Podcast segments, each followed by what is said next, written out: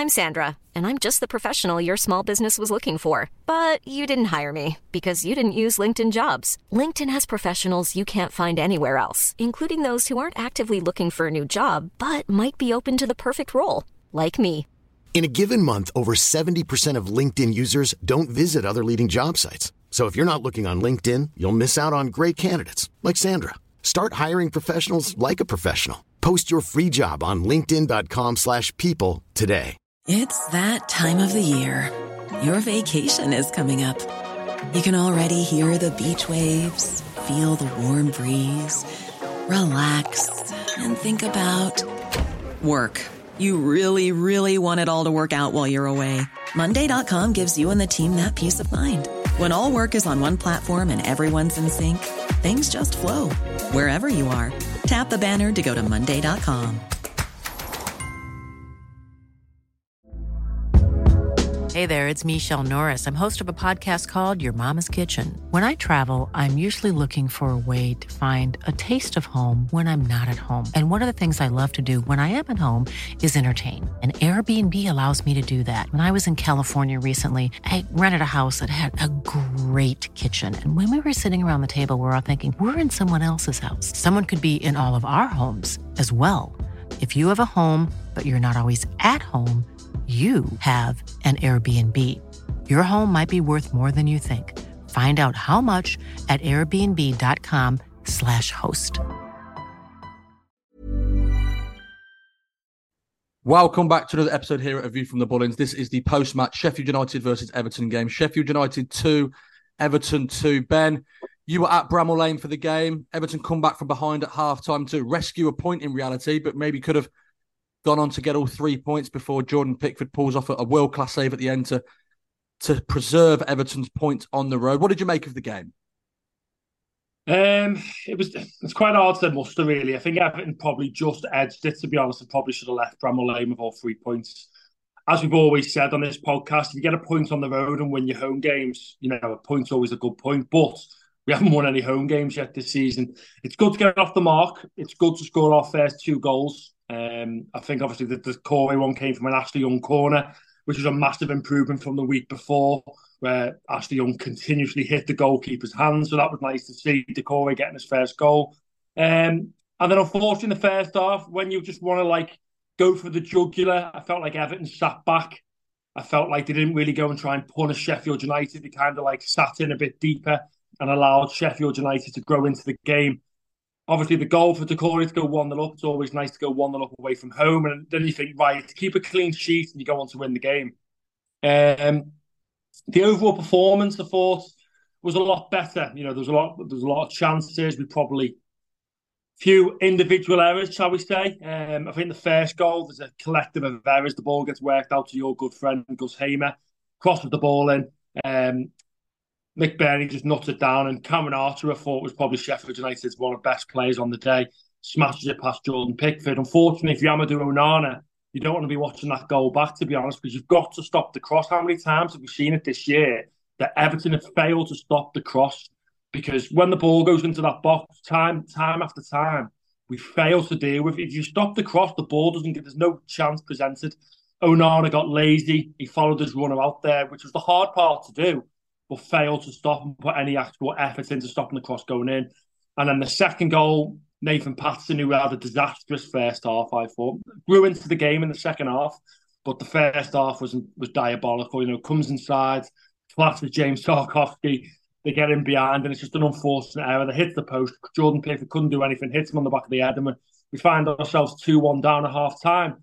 Now, the positive side of me is we've come out in that second half and we've gone for it. We've properly tried. I think old Everton teams would have, you know, lay everything back down, would have been able to fight back into it, use a negative mentality, and wouldn't have been able to fight back. But positive is we did fight back and we went back to 2 2 quite early on. A well worked goal with Nathan Patterson making up with a, with a really good cross. Low and hard, what we've been screaming for for literally how long now? Why are we if we float these balls in when they get worked out wide is um, I don't know. But he puts a low hard cross in, and Danjuma um, scores the goal. Danjuma as well. You know, he had a bit of hit and miss first half, but I think he grew into um, he grew into the game well. For us, obviously getting off the mark, scoring his first goal for Everton.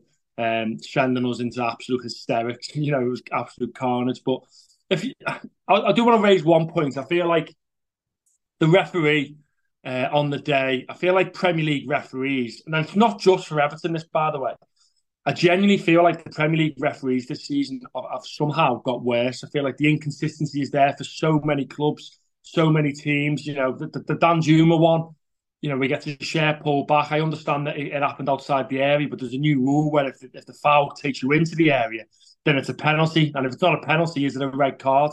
It's it's just consistency with these Premier League referees. It's you know, there's no bias. I, think, I just think they're very poor. I think all in all, the referees are just shocking in England. Um, so yeah, that, that was disappointing to see. But overall, it's a point. Everton are off the mark. You know, probably should have been free in my eyes, but it wasn't to be, unfortunately. Mm, yeah, good assessment there, Ben. Lee, you were you were at home watching it, and when you're at home watching it, sometimes you can get a different view on things, a different angle on things, because you can see things things back when you are at the ground. So, what was your point of view from the game, the 2 2 draw? Um, a lot of similarities as to what Ben's pointed out there. Um, I think looking at the, the penalty decision, I think I've, I've just got to be honest and, and say what I what I really think because uh, that's what it's all about on the pod. At the end of the day, I, I do think the referees are. We're talking about inconsistencies. I think there is a consistency when it comes to Everton, and that's that we consistently getting screwed over uh, week on week. Um, it seems to be a theme that's following us around where I'm almost heading into games now, um, expecting there to be at least one decision, which is going to go against Everton, um, and an inex- inexplicable one at that. And if you think uh, of the reasons why VAR was brought in, it was to sort of take away any of the controversy to an extent and give officials the opportunity to look at things in slow motion if, if needs be, um, repeatedly if needs be, in order to come to the right decision. And I didn't know that rule heading into yesterday in terms of I thought if the contact started outside the box, it's a it's a free kick outside the box, end of story. So I didn't really think too much of it. But then I found out later on that there's this rule that Ben's just spoken about then. And surely the referee has been briefed on that. he's fully aware of what the rules are. And if he doesn't, he's got backups in the VAR studio who, who know what the rule is as well. So why is it? Why is, did it by the way, I can't remember. Did it go to VAR? I think it did, and it was turned down quite quickly. Um, explain that. I don't understand how how that can be the case. If they're aware of the rule, it's quite evident that he, he grabs onto his shirt outside the box and then it carries on and it carries on. It's a penalty. It's a blatant penalty. So if they're looking at that and they're looking at replays of that, give me an explanation as to why the what there wasn't a retrospective decision made and Everton weren't given a penalty. There is none, and I'm sorry. I know, I know you know there are bad decisions and there are, there are poor standards of officiating across the the Premier League. I agree with that, but Everton tend to get screwed over week on week. That's my observation, and I could hold my hands up. I, I, I might just be looking at it from an Everton lens. Um, I, I, don't watch other teams. I don't watch Premier League games habitually. I watch our games. But what, what I do see, and if you look, there's a lot of people saying the same thing. Everton seem to be on the wrong end of some really, really poor decisions, and not just poor decisions, decisions that seem inexplicable to me, where they've got the chance to look at it and they either choose not to, or they give the wrong decision, and it's infuriating. Because listen, we've got enough going on against us. I'm not saying that's the reason why Everton are where we are, because that that would be nonsense. Um, you know, we're not, we're not the best side in the league, far from it. You know, we're down at the bottom for for a reason. Um, sometimes we don't help ourselves. Uh, you look at the goals yesterday. Some really, really poor individual play from uh, and Patterson, like Ben's pointed out. So yeah, that's that's all true. But then also this is a separate issue. So I'm not blaming Everton's result or whatever on on sort of whatever this bias is towards Everton. But I do think there is a bias towards Everton. Maybe there is for other clubs as well. But my observation is that the top sides get these decisions, and sometimes the, the, the that are struggling down there don't for whatever reason. And if that makes me sound like a lunatic or a madman, come at me because I'm not bothered. That's my opinion. No, everyone's entitled to their opinion. I don't think there's. I don't think there's. They target Everton. I watch a lot of football. I'll be honest with you guys. I watch a lot of Premier League football, and I think I, I tend to agree with Ben a little bit more here in terms of. I think the most Premier League clubs would all sit there and say, "We feel hard done to. We feel hard done by." And you only have to look at the Man City goal versus Fulham yesterday. That there's another error. If you speak to Liverpool fans, they'd probably say, "Well, the Van Dijk sending off at Newcastle." is it clear cut? There's just, and that's just two off the top of my head straight away that I can think of. I think as a collective, there's a lot of poor decisions going out there. I think it was a penalty. I think it should have been given. I can't answer why it's not. It's classed as a DOGSO, which is classed as denying obvious goal scoring opportunity. That means if you are in between the two points of the 18 yard box and a man is going clean through and you are last man, if you have not made a genuine attempt to get the ball, which it wasn't because it was a shirt pull, it's a straight red card because you are denying an obvious goal scoring opportunity known in the refereeing world as a DOGSO. That was a DOGSO because he was going to go clean through. Van Dijk's one at Newcastle, that was classed as a DOGSO, hence why he was straight red card. Now, I just think there's a complete inconsistency in the refereeing world. And then that goes down then to human interpretation. And then this is the problem with VAR is that the VAR is so inconsistent because VAR isn't a computer deciding what the decision is. It's the human being deciding what the decision is on that computer, so to speak. And that's why when I speak to a lot of referees, they're not a big fan of VAR because then again, it falls down to human interpretation. It, it, I think it's a minefield, I'll be honest. And I think as a collective, I think the referees have got to do better. And I think as a collective, there's so many mistakes happening week in and week out in football. You only have to look at the Everton versus Doncaster game in the week. Vitaly Mykolenko clearly handballs it. You don't even need VAR to see it. He clearly handballs it in our box. It should have been a penalty to Doncaster at 1 0 and the referee and linesman didn't give it. Now, why didn't they give it? Because we could all see it in the stands. So I just think there's a collective whole. The officiating is poor, and I think they. We had one of them yesterday as well, Bubble, didn't we? So leading up to the goal, that's a clear penalty. It's the same sort of incident. There you go. And, and it wasn't even it wasn't even given, wasn't even looked at. It's not even looked yeah, at. Exactly. No. So I just think as a collective, it's so poor throughout the whole league. And when I speak to teams and people in the lower leagues, they say the same. They they lose, you know, they miss out on decisions every week. And I just think, I don't know whether the game's too quick for referees. I don't know. You know, if you listen to Arsene Wenger, he wanted a referee in each half of the in each half. He wanted two referees on the pitch, uh, so one in each half to obviously help with the speed of the play. That'll probably never happen. But he was trying to come up with ways to help the referees because maybe the game is too quick. I don't know. But anyway, m- moving on from that, Paul, Sheffield United two, Everton two. Everton find themselves one 0 up after 14 minutes at Bramall Lane. Were you disappointed that we didn't go on and, and find a second and kick on in that first half. Yeah, I think as Ben said, we sort of sat back a bit. I know Danjuma had a chance basically straight away after the first goal, and I said to you at the ground, I don't know if he maybe could have put Beto through or he did have I did get a corner from him. I think he could have done a bit better with it. However, as I said to you, for the second goal, Danjuma, I thought no one else makes that run in the team. No one else is there to tap that ball in. But yeah, I am disappointed that we never kicked on because they were there for the taking. They were they weren't really good yesterday. Obviously, they've got Gus who's a fantastic player. Obviously, you've been talking about him for a long, long time. And as soon as he had the ball, you were screaming down my ear, don't let him cross, stop the cross. And even when he did put the cross, I remember you going absolutely mad because we know the quality he's got on the ball. But yeah, um, it is disappointing. Obviously, at half time, would you have took a point? You probably would have, but when you start the second half like that, I think we lacked sort of attacking intent. I think we never really went for it. May that be because of the tactics or because the players just got tired and nobody to come in for them? That's a different discussion, and I think it's a very, very valid point. Whoever thinks that we just didn't really have the fitness yet to sort of go at them, but I just wanted to touch on the red card. I obviously haven't had the chance to see it back because I was I was busy yesterday after the game. But I'm not sure it's a pen myself. Obviously, I don't really, really know the real 100%, so I can't comment on that. However, for me, if it's not a pen, it's definitely a red card.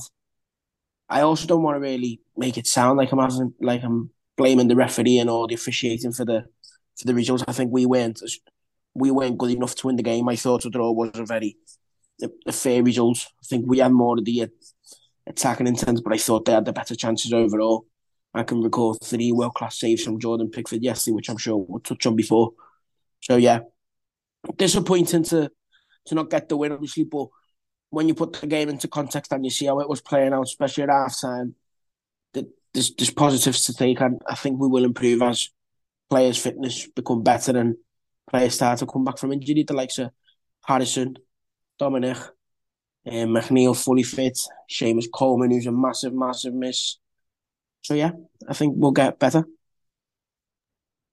Ben, there's obviously a lot of talk now on social media in regards to Sean Dyche, and could he have done any more to to get the three points? Obviously, looking at the bench, it was it was a very weak bench in reality. But do you think Sean Dyche could have done anything more to to get three points at Bramall Lane? It's hard, isn't it? You look at that bench, and we didn't even fill the bench. I think there was nine substitute spots. We only had seven. I think that consisted of like Onyango, for example, Ben Godfrey, um, Dwight McNeil. I felt sorry for some of the players out there, to be fair, because you look at that bench and you go, there's no one really on there to come on and change the game. Obviously, Dwight McNeil was first game back. I thought he looked a bit a bit leggy, l- l- lacking a bit of match fitness. You know, he was trying and trying, getting hold of the ball, trying to cr- create something. But there just wasn't nobody really to come on. I felt sorry for the big man Beto yesterday, who I thought was absolutely exceptional. You know, I thought he had a great uh, debut in the Premier League was strong, was powerful. Uh, for a six foot four, six foot five centre forward, I think it was seven dribbles he successfully carried out, which is remarkable to be fair, given the size of the man. So his legs were done after 75 minutes. He couldn't give any more. I think he was absolutely knackered. He'd been fighting with the with the uh, the Sheffield United back line for most of the game. Felt he was very isolated in, in large parts. Um, I just think the international break, to be fair, has genuinely come at a good time for Everton. We've had a few injuries, Dominic Calvert-Lewin, you know, um, Jack Harrison are probably the two massive ones that stand out. Dwight McNeil coming back to full fitness. I just feel like there's not real much options. I understand that the frustration around the Sean Dyche because ultimately points are what matters in, in football. I've said all along, I'd rather play rubbish and get three points than play amazingly, create loads of chances and sit here on one point after 12 because it is a bit doom and gloom. And sometimes, as we always say, you've got to call a spade a spade. But I just think in the circumstances, it's difficult, isn't it? You know, the team was set up okay yesterday. We were creating chances. We had the higher the higher XGA stats wise. It was two point eight one compared to Sheffield United's one point five, and that includes the the, the McBurnie header and the, the follow up in the ninety eighth minute. So we should have probably won that game. I don't know how or what we could have done differently, to be fair. Unfortunately, as I've touched on before, individual mistakes are just costing this team this year. You know, it's like Sean Dyche alluded to in his pressure, we continuously make these individual mistakes. You know, it's not just a collective, it would just be one person doing something ridiculous, one person making a bad pass, one person going for something that they shouldn't do, one person not stopping the cross.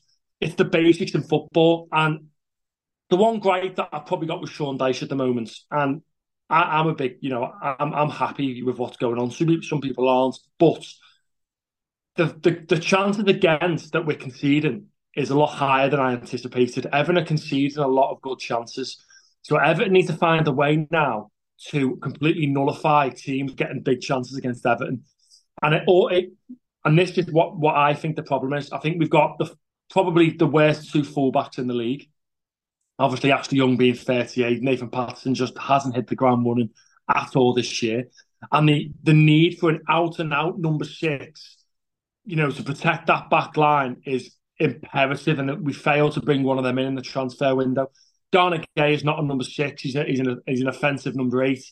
He he was excellent for me yesterday. I thought Garner was very, very good, but he just, again, there's no discipline for someone to sit there and protect the back four, and everyone are getting exposed on the counter attack. And that's something that I don't know how we get round that. Do we go to a 4 2 3 1? Do you put Onana and Garner Gay in that two? And you say you do not press and you allow the likes of Doucouré, Danjuma, Harrison McNeil, Beto, DCL to then go and be your offence? Because we need to nullify that. Points are what ultimately going to keep us up in the Premier League and we need to start getting them soon.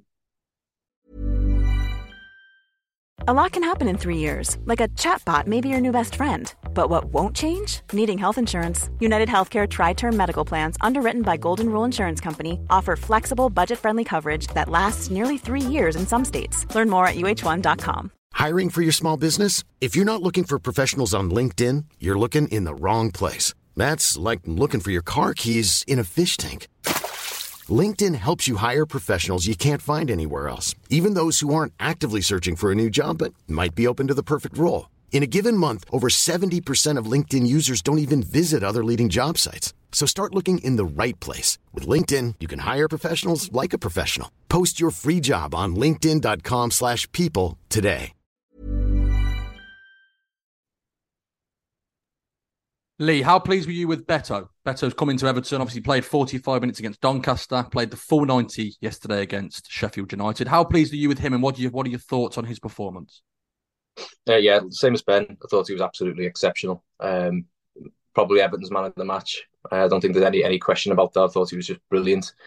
Um, yeah, did look a little bit isolated at times. Um, you know, it was a tough day for him, but the things he was called upon to do, I just thought he was just really, really impressive uh, with the ball at his feet, like I mentioned midweek. Surprising, surprisingly good. Um, like again, Ben's alluded to the dribbles. You know, he's not not afraid to get his head up and take a man on, which again was great. I think the signs of a really good signs of an early possible uh, promise and partnership with Danjuma as well. Um, you know, when when they did link up, they, they look particularly threatening. Um, so I think the goals will come, and I think he's going to make a massive difference. And and even when you look at his um, you know, his activity at the end of the game, going over to the Everton fans and, and the feeling that was reciprocated towards him. You know, he's clearly got off to a, a really good start, and the fans are, I can, have acknowledged that and have recognised that. Uh, and we, we seem to have found a little bit of a cult hero already because he's hit the ground running, and I always think that's really important when you come into a to a new club. Um, so to the question now, obviously we have got an inter- international break coming up. We've got uh, you know a couple of weeks off to sort of get people fit and healthy um, and get a full squad or as close to a full squad as we possibly can back um, available. And when that happens, it's it's going to be you know a toss up between him and Dominic Calvert Lewin. Right now, if you were to ask me, I don't think you can take Beto out of the side because of the impact that he's had. Um, you know, and just how mobile and athletic that he looks at, and, and how much of a threat that he is as well. And he's bringing people into play. So his hold up play is particularly good, and I think that gives you midfielders confidence and your attackers and your wingers confidence that the ball's going to stick and he can commit to the runs and and, and it's not going to bounce off him and we're going to lose possession and there'll be a turnover. So I just think everything points towards him being our number one uh, recognised striker for the time being until he has a dip, which we hope hopefully he doesn't, and he just keeps he keeps flying for us because he's made a great start. He didn't get on the score sheet yesterday, but his overall performance, Bob, I thought was yeah top notch. Mm, yeah, I agree. I thought he was very, very good. Paul, moving on from Beto, the back four continues to be questioned under Sean Dyche. Obviously, Everton continuing to, to leak goals. Another two conceded. He opted with Nathan Patterson at right back, Ashley Young at left back, and then a centre back pairing of James Tarkowski and Jarrad Branthwaite. What are you making of Sean Dyche's back four at the moment? I think it, so limited options, but I'd like to see Garner get a go at right back if he's if he doesn't really want to play Mykolenko at left back and Young at right back. I'd like to see Garner there. We know he can do a job there. He was excellent as I, as I said a number of times for the 21s in the summer in the European Championship. He's played there forever, and although it wasn't a five against Bournemouth last season, but I'd like to see him get a go because uh, although Patson got put a very good crossing for the goal, I thought he had another difficult game and I've just said before, I think he's just lacking confidence. His confidence is not there at the moment. And as a manager, it's your job to sort of look after the player mentally, uh, uh, also physically. So you need to sort of take him and say, listen, you need a break. You need to sort of regroup, get yourself going because you're going to be important for the team going forward. So just sit out a game or two and make sure you get yourself up to speed and mentally in the in the right position because I think the confidence of Patson is not all there at the moment. Wanted to give a special ma- mention though to Jarrad Branthwaite. I thought he was excellent, absolutely outstanding, best player on the park by a mile. I thought he brought calmness on the ball, won everything, every single duel in the air. He just looked strong. He's got to go to the very top, and I think he, he's gonna he's to be a very very good player. And he's been a breath of fresh air since he came in. Although we haven't really picked up the points, but his performances have been very very good these past two games. So yeah, difficult options at fullback, but the breakthrough of Jarrad Branthwaite, he, here to stay in the 11. He, he can't get dropped whatsoever. Mm, yeah, fair assessment. Ben, moving on from the game against Sheffield United, obviously news now coming out after the game that Sean Dyche had actually said regarding Demarai Gray's exclusion from the Everton squad that he would be reintegrated back into the team. That's what he said to the media. However, moving on, a Saudi club Al Ettifaq are now in talks with Everton for Demarai Gray. What, what do you make of this whole situation regarding Demarai Gray? He's not training with Everton at Finch Farm currently. Failed in an earlier move during the summer to go to Saudi due to a change of board ownership, board ownership of Al Shabab.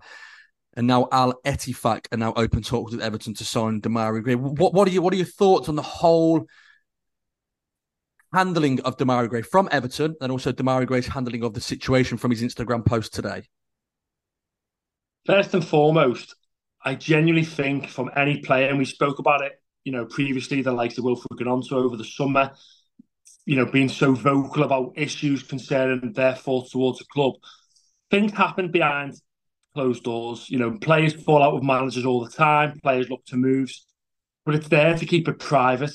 You know, regardless of your thoughts of who's at fault here, you keep stuff like this private. You don't you don't socialize it all over social media and say it's just disrespectful towards the club and ultimately disrespectful towards the, the fans. Ultimately, any of us would have sold Demarai Gray for 10 to 12 million pounds at the start of the window. I think he's a player who is inconsistent. You know, started off like a house on fire under Rafael Benitez when he first came to the club, but you know, one in ten isn't good enough. Goes missing in games, inconsistent. But ultimately, it takes two to tango. It, it does. Sean Dyche and Demarai Gray it takes two to tango, and history is a history repeating itself. I know it, Demarai Gray said Leicester didn't show him any respect when he fell out with Brendan Rodgers. And now he's saying that the manager hasn't shown him any respect and Everton haven't shown him any respect and that he now wants to leave the club. No one's bigger than the football club. Genuinely no one. No player, no manager, nobody. The football club is ultimately will, will be there for a long time and will be there for the foreseeable. So Demarai Gray is another player that comes and goes. Ultimately, who I do want to cast blame on is probably Everton themselves. That they knew that the Demarai Gray situation was ongoing. They knew this was happening. They knew that he wanted out. They knew that there was bids on the table. So why haven't we got this done like a lot sooner? This should have been done back in again June, July, August. Why is it being done when the transfer window is now shut? Because regardless of what you think Demarai Gray's actions and what I think, Everton are another going to be another player short here. Again, you know, does it leave us with limited options until January? Will we even see this money in January? Is this going to be more money to, to help aid the cash flow in and out of the club? Who knows? What I do know is it needs to be resolved like now. It needs to, you know, I don't agree with players coming out. Yourself, Bob, said you didn't approve of what Wilfried Gnonto had done uh, and other players in the past. I just feel like players have got this chip on the shoulder that, you know, they got they've inflated egos. They think they're bigger and better than anybody else, and maybe the manager does as well. But at least in his comments, he said he wants to integrate him back into the first team. Didn't come out and publicly hammer Demarai Gray. Nobody's ever come out and publicly hammered Demarai Gray. But I just don't agree with get going like so public. That that's just my views. Don't don't what everyone else thinks. Mm, well, let's get the opinions. Lee and Paul. Lee, we'll come to you first. What's your opinion on the whole saga surrounding Demarai Gray from start to finish? Yeah, it's it's unfortunate. Um, I think there's obviously been a, a build up to this point where he's gone on Instagram, he's put he's put this story on or whatever.